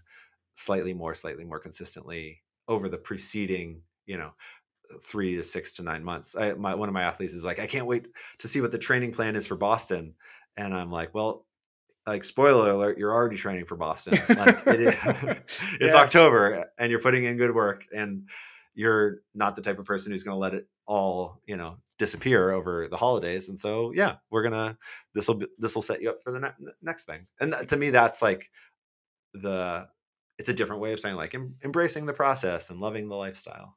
Right. Um, and you know, you're embracing your own process. I could say, you know, through your running experience, your writing. Now you're incorporating other things like you see your setup oh. here for podcasting, uh, run yeah. retreat it's really all encompassing and how are you liking those other mediums for you know spreading the good word sharing your voice on running so many people like look up to you and read your work i'm sure now like putting a voice to it is also uh, great with relay podcast yeah i mean podcasting is um, so for those that don't know a friend of mine matt chittum the rambling runner on podcast uh, he reached out to me and a handful of people and said like i'm thinking of um, creating a like a little conglomerate, like nine of us um, podcasting together. And actually, a year ago, we thought it was going to be podcasting, video, and writing. We came to see that the nature of our collaboration worked best in podcasting, um, in audio form. And so that's been an interesting learning. Um, you know, I've been, I appreciate you asking this question because I've been thinking about it more. And the thing I keep landing on is something like super simple, which is um, like the doing of the act not the talking about it or not the thinking about it so to me it's like the debate around like who's a real runner and i'm just like runners run like if you run you're a runner and if you continue to run you're definitely a runner and that settles it and that sounds like oh thanks for like the t-shirt peter like the t-shirt slogan but i'm like no i say it to myself like i'm working on a book about running and i'm like writers write Peter. Like, don't think about writing. Don't like wax philosophically about writing. Like, put your butt in the seat and get the thousand words for the day on the page. Um, and that'll be the true thing that keeps you moving towards what's authentic and what's true, as opposed to posing as a one thing or another and like doing just enough to sort of keep your you know keep it at the as the headline in your title. Um, so yeah, I mean, I've been challenging myself to just be like return to the craft whether it's running whether it's writing whether it's podcasting and think through like how could i do more of it in a way that is uh, exciting for me and that's what i always try to say i've said this before but i think for writing i always try to remain true to like i try to come back to like what's interesting and honest like so, you know, I'm we're all runners and I've been a runner for decades and I'm like, I'll notice things, be like, that's sort of interesting. And I'm like, huh, why is that interesting? And I'll try to pull on it. And that's the foundation for a lot of the writing I do. Like, oh, that was interesting. Or I'm experiencing this. Huh. Is it exciting or is it nerve wracking or is it like makes make me anxious in some manner? But then I really try to be honest and like dig into like what's really going on there and sometimes it takes a while for me to expose like oh actually below that like uh nervousness is just like some fear about like what it would mean for my social group or what it would mean you know like I, I mean i've been thinking i've been trying to write about like my interest in the trail scene and there's a lot there because like it's not my scene and so it's like it would be a different physical sensation it's a different community like do i worry that i wouldn't have as much success or wouldn't have as many friends? Like there's a lot to unpack and it's just like trying to dig into that level of honesty about like what's actually what am i feeling when i think it through? Whereas um like not to be critical of anyone else's style but when i see stuff that i'm like why does that bother me? it's often because i'm like that's not authentic. like that person that person's not being honest with what they're actually feeling they're just like ooh this is flashy this is a thing i could say and it could be true. I mean i've i've harped on this before but the idea of like a hot take um is like oh could someone stand over there and argue that point? Okay maybe they will but I don't find it particularly interesting. And I think it eats up a lot of time if someone's just if I sense that they're doing it out of like a desire to, you know, make a name or like uh just essentially attract attention. Mhm. Um because I'm like, oh, if I know something's true and deeply authentic if it has multiple sides to it and if there's like opposing forces where i'm like what's well, sort of true in sometimes and it's not true in others so like that makes it interesting um and so yeah as i try to uh, I got into writing about running because I was like, wow, I've had these deeply emotional experiences I want to capture forever. And as I continued writing, I kept wanting to capture and like almost, you know, put a box around something that I'm like, that's interesting. I want to hang on to that. And as long as I'm doing it for myself and trying to translate it as true as possible for others in that direction, then I think it's um it gives me trust that it'll stay at a quality that I find that I feel good about. Whereas um I think if people say like, what could I write to find attention? Like that's fine. Um, I find, and I certainly come across those people. You know, it's like they, and I'm like, I'm less interested in, you know, flash in the pan attention that could be drawn to something than oh, could I make something or capture something the essence of something that's really wonderful that could live on and that could be like that people could return to because it speaks to the truth of their own experience. Mm-hmm. Um, so yeah, I always think of it as like it's going to start with me. I love, I mean, but I've also loved nothing more than interacting with other runners around the world who reach out and say like, "Oh, I also said like experienced this." Um, I wrote in the spring of uh, 2018. I wrote an essay called "Burn the Boat" that I think we talked about like last time we talked. Yeah. Um, but I'm, and it was just all about my desire to go all in on the Olympic trials qualifier. So I mean, I go, I reread that every few years, um, and I'm always blown away because people will send it to me and be like, "This essay really inspires me," and I'm like, "That essay was exclusively for me to try to tr- like translate all of my thinking around this crazy goal. Like, it's probably going to fail in these ways. My friends are my like friends of friends are going to probably laugh at me for these reasons." like and yet people say like oh no it's so deeply i mean the the writing truism is like in the specific there is the general so um, it's so deeply specific that other people to my surprise actually have found it generalizable and applicable to their lived experiences and i'm like mm-hmm. oh wow that's really cool because that's not how i thought about it like i thought i was just painting a picture of one man heading this direction with his friends to try to qualify and people have been like oh i've i've been fired anytime i get lose interest or like start to not lose interest, like start to get nervous about my desire to run a Boston qualifier or to you know, like run my first 50k on the trails, like I'll return to that essay you wrote and it'll reinvigorate me to um because I get I wade into some of the like the almost spiritual or almost like the uh, deeply emotional elements that I was going through at the time. And they're like, and then it it helps recenter me. And I was like, oh wow, that's really cool because that's not how I meant it. Um, but it means that it's working well. Yeah, and I think you know, in communication in general, you know, what you put out and how someone receives it too can be different, you know? Like mm-hmm. like you're saying like how you intend for it to be received and then how someone receives it or how somehow they they connect it to something going on in their life that might not be exactly the same but yeah. in the same lane. I think that's that's really interesting. And it's also like eternal. I think that's what's great about your writing is that it's for you, right? Like you're going to have these pieces that you can look back on for years on like really important moments in your life or feelings that you're going through and I think we so a lot of times we go through life and we just think things or just go about things in a certain way. Mm. I think mm. people that take, you know, write diaries and stuff, you know, that's kind of similar in the sense they put it down on paper, but I guess it, I guess at the essence of it it's also nice for you to look back and see your own evolution through the sport through your own um, yeah.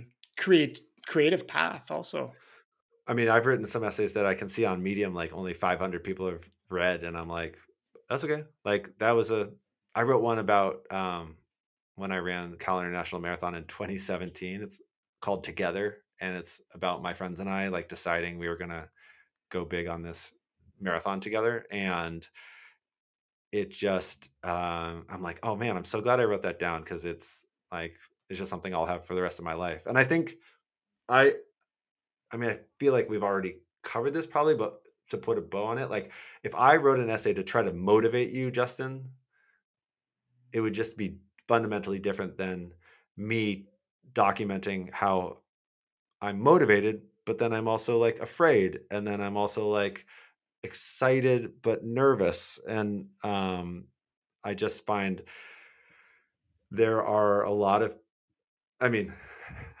this is I, I also try to keep it like very positive in my writing not because of like other, anything other than like that's just what i care to spend my time on um i'm less uh altruistic like in my in my like chatting and I mean like right now I'll just be like there is a lot of people out there trying to make a name for themselves with what I call hustle porn and it's just like go another grind grind grind like yeah. um and we can each be attracted or you know repelled by different forces um the and I I nothing in the same way our stride everyone's stride is different like the people that they're attracted to a friend of mine who like used to play football and he's like a good he's really a deep thinker in my mind but he sent out a newsletter that he had spun up um, and his three people that he mo- was motivated by i'm like this is really interesting man. I am not motivated by these people. Like um, i mean most notably like david goggins does not speak to me and that's okay. Like he speaks to a, a huge population and he, for a whole bunch of like very legitimate reasons. Yeah. I find it like to be the most positive i just find it like very i feel quiet inside when he's like yelling at me. I'm Mhm, just like mhm. okay. Whereas like i could play a song by like bon iver that makes me want to like rip a 20 miler you know? And so we just have different amplitudes inside of us and are motivated by different things. And so it was interesting. He challenged me back. He's like who who inspires you? And i'm like oh that's interesting. Um it was harder for me to name because i think it's I'm deep in the sea of so many different influences, like different people of different paces, and they're less like figureheads who've made a name for themselves and make millions who like inspire me. I'm more like, oh, I'm equally inspired by like that one post by that one guy who no longer runs anymore. But man, like when he was running, he captured it perfectly. And that like you know kept me excited um, so yeah there's a lot of people like that who have made a name for themselves by being very loud about their i'm here to motivate you and i'm like oh i'm i'm i mean we're talking it through right now. I guess i've settled into a cottage industry of like i'm trying to figure out how to keep myself motivated and by documenting that other people are like yeah totally i go, I go through that too. And i'm like oh cool. Like then then we're in it together but i'm not like um, yelling at you and telling you like for fifteen dollars a month, I could like help you stay motivated. I'm like, Yeah. what are we talking about? You know. How So- how would you want to be remembered? You know, you put so much stuff out there, you Mhm. know, for the masses, and and you have quite an, a- an audience now. You know, um, ears to to listen or eyes to read. Oh, you know, it's interesting, and that's why I'm. I appreciate you asking. Um, I put out a few articles. I put out an article about Tommy Rivs, uh, our friend, in the fall of 21, and how he was returning to the New York City Marathon, and how this basically brought me to tears. And it was so deeply emotional for those of us who had ridden that journey with him that I documented it. I wrote it like I basically someone said like, "Could you write this article for Trail Runner by like tomorrow?" And I'm like, "Oh gosh, no! Like I have stuff going on." And then I my brain just like went haywire, and I was like, "Okay, I have to write this article." So I wrote it very fast, uh, worked with an editor quickly, and got it up. And people enjoyed it and it was fine but i was like okay there's something deeply meaningful there that i've like captured something at a moment in time that i hope will live on and uh, so then as is a long way of saying as a result of that article that got some awareness more and more blogs and corporate blogs and different people reached out to me for like hey would you write for us in essentially what I started to picture was like that flywheel of just like gotta feed the machine, like more and more. You know, could you could we get 300 words on this or 250 words on that? And I instinctively was like, ah, I want to run the other way. And I so then I thought it through, and I'm like, the other way would be a book, would be slower, would be more documenting what's the larger story of what is this beautiful thing that I adore and that I obsess and has all sorts of pluses and minuses to it, you know. Um, and so I'm increasingly not that I won't write short shorter articles, you know, um, but I'm hopeful to. I've been people are like, "What's the book you're writing about?" And I'm like, I mean, it's a whole it's a whole bunch of things about the journey that I've lived, but really it's about love of the game, like for love of this game that we all love. And I wrote like a faux book uh, proposal, um, just as a prac as a exercise, and I was like in the paragraph saying, you know, most running books are written by uh, the elite elites who've lived like amazing people who've lived like amazing running won championships and um, retired from amazing pro careers or from people who've overcome like just incredible life obstacles and hurdles and um, those are both like really interesting inherently interesting journeys that you want to hear from. My story is neither um, but i have so deeply invested myself in this game that we love over so many years and it's been so like amazing back to me and given me so much that if I could capture the essence of that, I think it would be really meaningful to me and to other people who identify as like uh, their life also is made richer by this game that we love.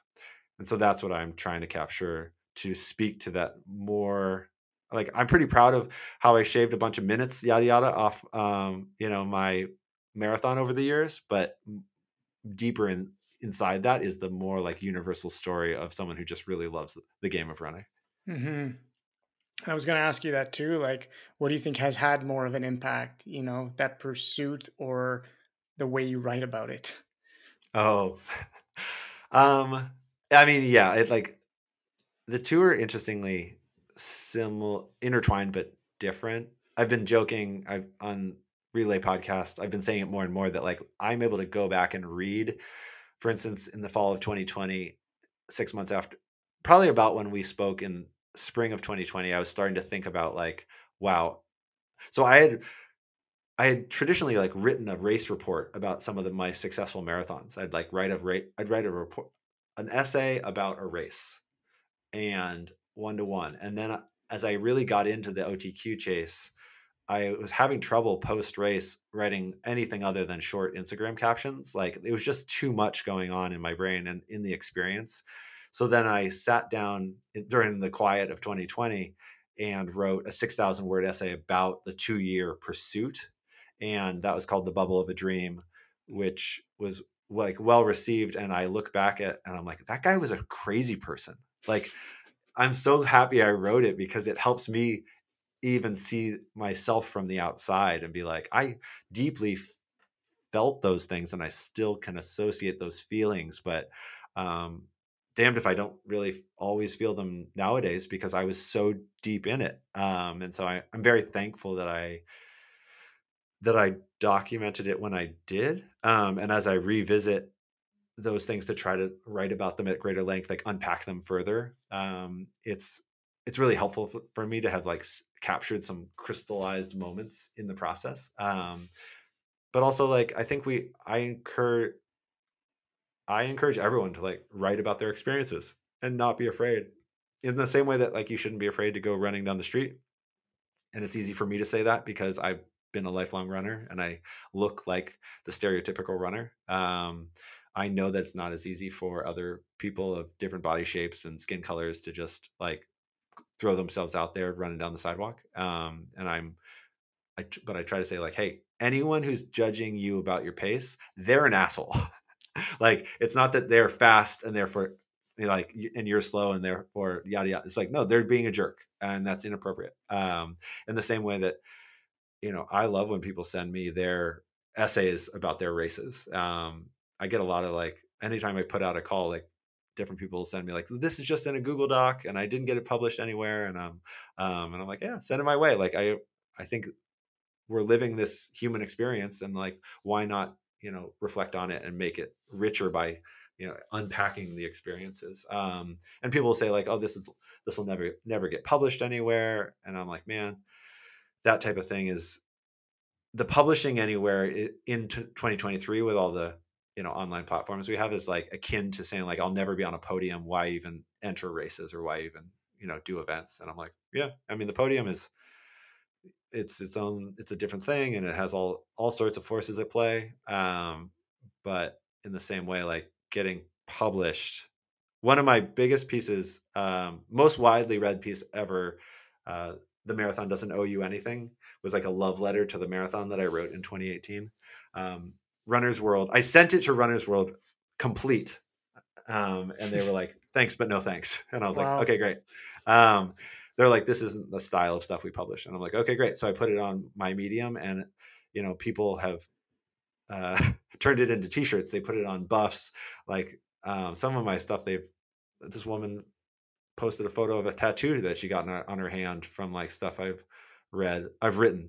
And so I'm like, the answer is not to only look to, you know, established editors to like give you permission to document your experience and tell your story. Um, and I know that's easier for me to say now that I'm further down the road, but I like to think of it as like a reminder to myself because I'm like, I am not at the end of the road for myself, hopefully.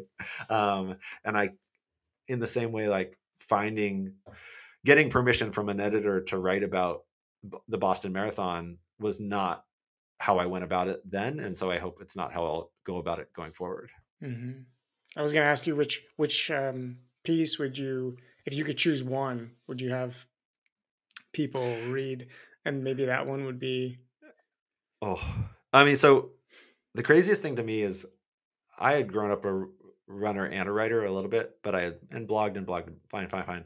Um, in the fall of 2014, I run the Chicago Marathon, and my dad experiences health uh, heart health issues at the same time.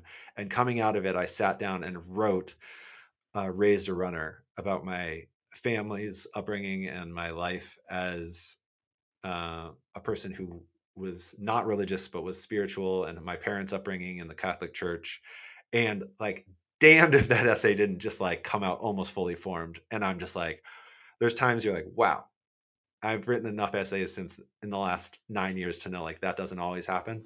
Um, and so I, that's my first essay that I ever put online, and I, it's one of the ones, ironically, I'm most proud of because it like it didn't take that much work, but it came straight from the heart, and I again had no agenda other than like, holy shit, that experience I just had was incredible at the Chicago Marathon, and for some reason I knew it could.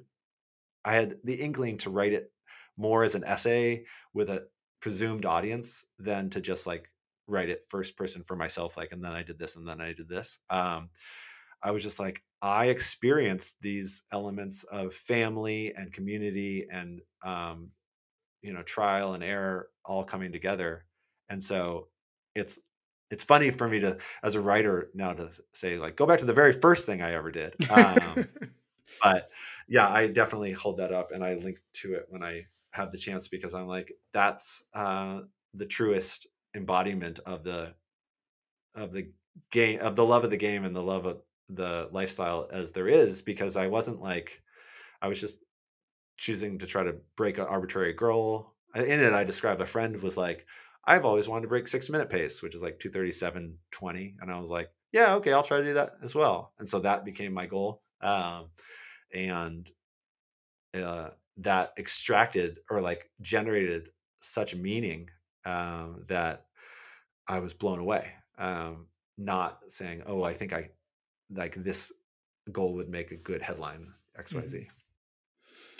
Uh, given everything that running's given you in your life, what advice would you give to somebody looking to enter into the world of endurance sports? Hmm. Oh man, um, I mean, I think about it through the lens of like what time I try to re- flip it in reverse and say like who do you it's going to be about the people and it's going to be about the time that you spend out in the world um, so who are the who are people you're intrigued to spend more time with? And then what are times in your schedule in your life that uh, you feel like have you have an inkling you could create more um, meaning through movement? Um, so i i just try to i'm working with a guy now as a coach who has gotten away from it and he was like you know truthfully i'm not in the shape i used to be but i'd love to work with you and you know try to get back to some of that fitness and i'm like yeah but like we also have to be realistic about where you're at and i not just like oh they're there like pedantic you know like um but very much like let's embrace it. Let's like look you know can we find time in the morning or can you justify time in the evening or is there time at lunch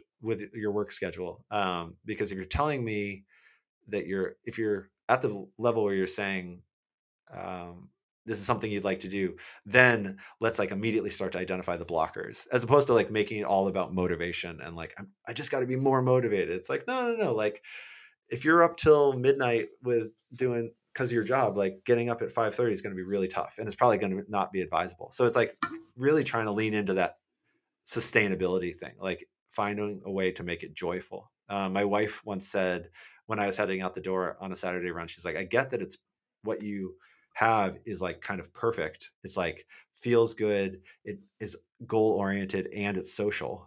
Like she's like, my, you know, workout classes aren't exactly that. So I have to cobble together like social time with friends and also things that are exciting. And that and for her, like her movement of her body through space, it the style varies season by season or year by year. You know, she'll try different classes or different modalities. Um, it's important for her and for our family that like she's moving because mm-hmm. we're human, but it's not. Um, people like, do you talk? I was like, oh no, I don't talk to my wife about her running because like.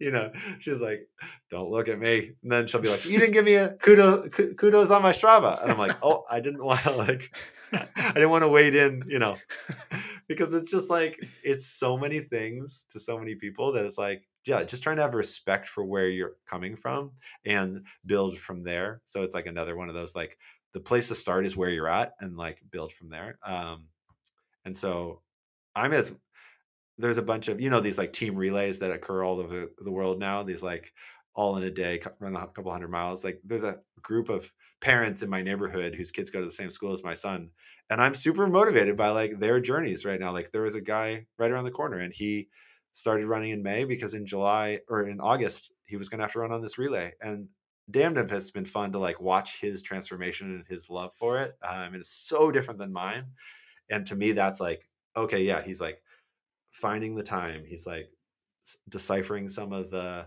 you know foreign concepts around gear and um, you know movement that I'm like, oh yeah, I mean I'm happy to answer questions, but also like I want to state matter of factly like your lived experience is going to be so different than mine that like I don't want to assume that I know.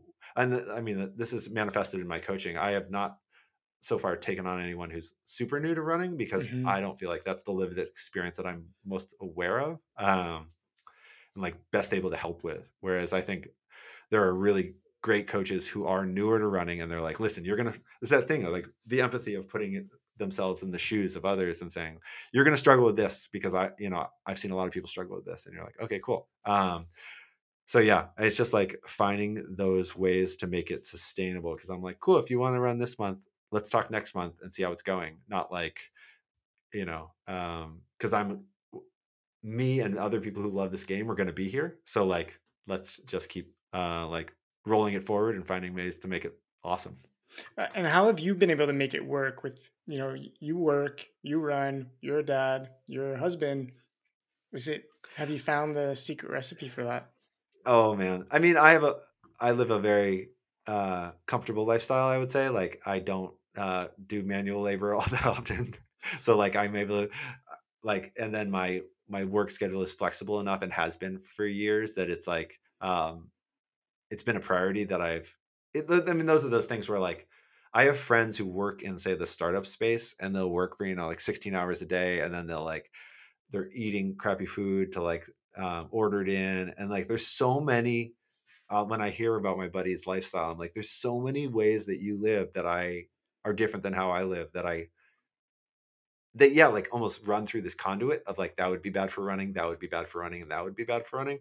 Um, it's not that running's like the center of my life, but it is like a routine that keeps a check on a lot of other behaviors. Um, so I've I've sometimes like when philosophizing with friends about like our different work lives, like I'm like, oh yeah, like I definitely don't only work a certain way so I can maximize my mileage, but I'm like, oh, I can't imagine working in a job that didn't allow me some flexibility throughout the day, even if I have to get up at 5:30 to get in mileage. You know, like Mhm. I, I don't know. And that would just be a very different life. So I what you're hearing is me like sort of shirking that question because I struggle with um, telling anyone. Yeah, I, I've telling anyone how to live, and I've had people say like, I have three kids and I have to work like 10 hours a day. Like I'm just not sure if I can make these goals work. And I'm like, yeah, neither am I. Like it might not.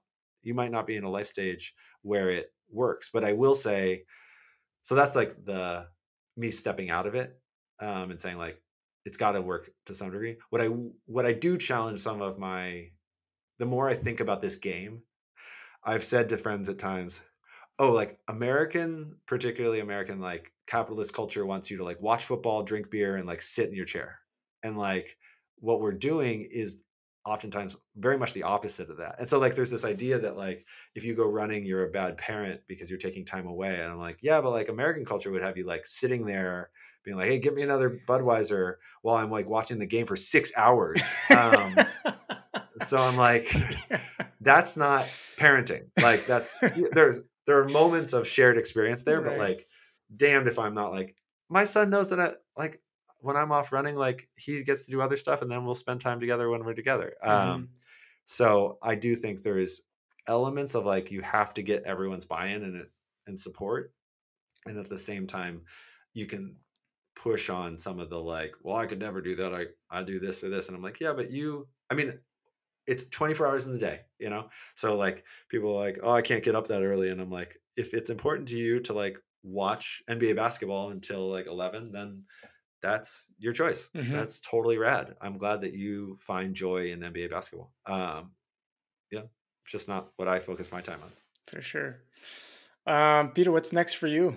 What's uh Oh, man. So um I'm you know, the things I'm I've talked about, I'm I'm working on this book, which requires I've been describing it as like trying to put the first coat on a house, first coat of paint. Um, I got really wrapped around my own in my own head around okay, if I'm going to write this book, it needs to be good. And in the pursuit of writing well, I it like ground me to a halt. I like I couldn't get the words down, and then I realized okay, I I need to. And then other people who have written long form told me this. They're like you need to like write it you need to embrace the suck of writing a shitty first draft you know and it's like saying like okay i'm not in shape i just need to be willing to get out there and move slower i mean so many people the answer is like run slower just go run slower thank you. and it's like it's just like wild how that's i mean i sent it to one of my athletes i was like i got the uh, I typically run at seven minute pace. I got out the door the other day at uh, 10 minute pace and I was loving life. I was just like, hey, it's dark. I'm tired. I'm just to like feel the flow and the love of the movement. Um, and so, from a writing perspective, I'm trying to embrace that same spirit of like, just get the words down. Um, hopefully, not at a slower pace, but like at a quality. Don't Mhm. try to maximize the quality each word. Um, and and then honestly, from a competitive perspective, I'm really in a moment of trying to figure it out because, um, as we discussed earlier, like replicating the same goals doesn't really work. Like assuming that because something motivated you before, I'm finding very true it to be true that it doesn't necessarily motivate me further. So I'm trying to figure out both what events or activity, like what style of events um, I could do that would inspire me. Um, and because I'm coaching athletes now, I'm like, damn, if I don't want to like go to that race and like bike along and cheer them on and be there for them. So I get really like, I mean, in 2018, 2019, people reached out to have me coach them. And I declined for all sorts of reasons, but really it was like I had no mental energy or emotional energy to spare. It was all in on this goal of mine. And it's not um, and so now I'm finding like as I get really so I'm flying to New York City on Thursday. Oh, um, cool. Because I'm so excited and I'm going to see people, a few people I have been working with run and I'm going to get to cheer on others. And I'm like, I have, it's been, I mean, I went to Boston in the spring and that was its own experience that I'm like trying to make sense of because I think I've talked about this. Like, I was literally out there at Boston and I was like, people like, come on, Bromka, let's go. And I was just like, oh, wow. Oh shit, I don't need to run well today. Like I have run well on this course multiple times and I have not I like found out at mile 8 I had nothing to prove to myself, yeah. which is like not totally true because like you can always be like, well, you could run well given your fitness and on the day and like given your age and blah, blah, blah. but like I felt it so intensely back in 2016, 2017, 2019. Mm-hmm. I was mm-hmm. like a madman like you know, I wasn't gonna like slip into depression if I didn't run well, but I was like, the definition of success is defined by you know that finish clock let's go and now i'm like oh it'd be fun to like run well and like just so different um so i'm trying to like come out of that experience i'm i'm start, trying to write about it but the essay is just keeps getting jammed in my brain yeah. um because i don't know where it leads yet so i don't it's like a little bit of a tense arc and maybe i could end it in some manner saying that like i don't know what the next challenge is that will allow me to be dead set on it. Um, and I think eerily, I know, and the reader would probably know, like that. Not knowing that means like it's very it's an open question of will I have goals that capture me in the same way? Like maybe I need to abstract it and be like, well, they might goals will be part of my life, but maybe they'll capture my imagination in a slightly different way. Mm-hmm. Um, so yeah, it's something I'm making sense of. So for instance, like I'd love to run New York City again, but I don't know more to experience the experience because when I say like what would my goal be, it's like a big bright red alert like uh you might not actually be able to channel caring intensely. I mean, you know, in the way that I talk to a lot of athletes and they're like they want to run a certain time and that really because underneath it there's like so much opportunity to prove. And I prove to themselves, prove to others. Re- I've called I've written about it on Instagram a few times as like redefining your runner identity through these difficult experiences. Yeah. And what I know is like I was saying to a friend who's a writer, I was like, you just gotta like not worry about like proving to others that you're worthwhile as an athlete and like all this stuff. And she's like, Yeah, Peter, but like you already did that. You did it. Like you did it multiple times over multiple years. So it's easy for you to say that. And I was like, oh shit, you're kind of right. Mm-hmm. Like it's easy for me to say like the true definition of success isn't in that finishing clock. And yet like trying pursuing that got me really far and moved me through like these amazing life experiences. So I that was a healthy reframe for me to not just say like, "Oh, don't care about the clock. Don't care about people's approval." It's like you she's like, "You have heaps of that sitting on your doorstep." yeah. And I'm like, "Yeah, okay." So yeah, I'm I'm trying to figure out how to like what is my style going to be of like going to these events and tapping into that and connecting with it and supporting others and um like how much does competition still play a part in that? Because I love ripping down the road. I love mm-hmm. working out. I love mm-hmm. running lots of mileage. Um, but like applying it. So I mean, some of that will be starting to look at different trail races for 24. Yeah. You know, like just like tapping into different communities. But again, there's a lot there so that I have to figure out. So um, well, you have all the access where you are, so that's. uh Oh yeah, yeah. That's uh you know, you know, Beautiful explore country. it, and yeah, you know embrace it and you know uh, you are where you are right now as we've been saying and there's there's pleasure in that too and like even myself like i've been knocking on this time getting back to that number it's like i can't mm-hmm. crack it quite yet and mm-hmm. i have questions you know but i keep running and keep trying to i guess accept my fitness for where it's at at this current mm-hmm. age, at this current time, life situation, you know, um, doesn't mean I'm not trying hard, but I just kind of like you just go out and do your best in the day, and if that's satisfying for you, which it is for me right now, then good. Then that's good, yeah. Yeah. And I'm always happy at the end. So, um, Yeah, I, it's, I it's have a those sorry, go ahead. authentic things. I was just it's finding those things that are authentically like inspiring to you. You Yeah, know, not yeah. what other people. I have a half on Sunday. What advice Oh would you wow. give? Would you give me? Oh man.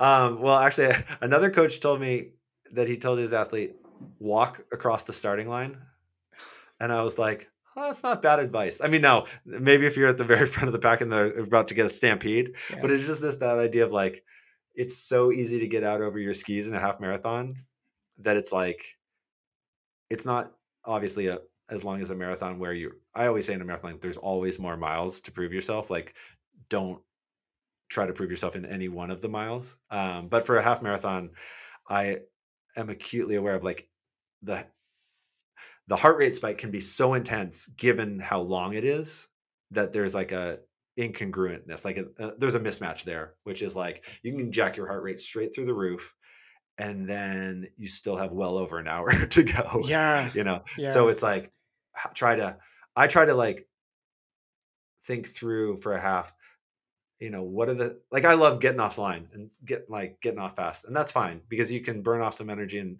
do it in like you know for the first 30 seconds to a minute but then it is really like trying to like World settle into speed. like yeah yeah yeah flying and then it's like um and then it's like trying to check your ego for at least like so that you're able to again like that spiral you know like you're either spiraling upward or downward so it's like Right. trying to set yourself up for that like not necessarily going out it might maybe in fact sprinting off the line quite quickly but then settling into a pace that feels like okay like i have a deep seated confidence that this is going to build me towards like charging that last you know five to seven k um, Mhm, and that to mhm. me I, I feel like is the biggest thing for a lot of people i know it has been for me it's like if i get out with insecurity i like hang on to back of a pack and then um i mean most classically i've like for, thought i was at mile eight and i was at mile seven you know it's like that way of like your brain is already like please uh, get me closer to the finish and you're like nope You- Just So- can't will it. You can't think it. yeah you can't will it exactly nope no i've already written this mile in my mind it's like nope nope well, Peter, I mean, uh, I promised an hour and a half. We've we've broken that, that barrier, um, and we could talk for another three hours as we did. You know, I think we did two in a bit the the first time, but I'll, I'll end it here. And I, I really appreciate your time today. I appreciate your thoughts and your openness and your vulnerability and, and everything you, you do and you say. And I certainly feel your authenticity come through in this conversation, but also in your pieces. And I hope people have a chance to read at least a few of them. Uh, Oh, yeah. And I mean, I always say like I love hearing from runners. So bromka at gmail.com after is at the bottom of most of my essays. And it's just like wonderful to hear from people. So thank you for having me today. Thanks so much. Take care. Thanks for tuning in to the Just in Stride podcast. I truly appreciate you taking the time to listen, and I hope you enjoyed that conversation as much as I did. Please take a minute after this to rate and review our show on Apple Podcasts. With your feedback, we'll be able to make the show even better, and it'll help us reach new listeners too. You can also find us on Instagram at JustinStridePod for all the latest episodes and updates. Of course, this show wouldn't be possible without a solid team behind me, with logo and design by Vanessa Pugliese, as well as audio, music, and editing by Forrest McKay. A huge thank you goes out to both of them. Guest outreach, social media, writing, and advertising are handled by me, your host, Justin Pugliese. Finally, we'd like to thank you, our listeners, for coming along for the ride with Just In Stride.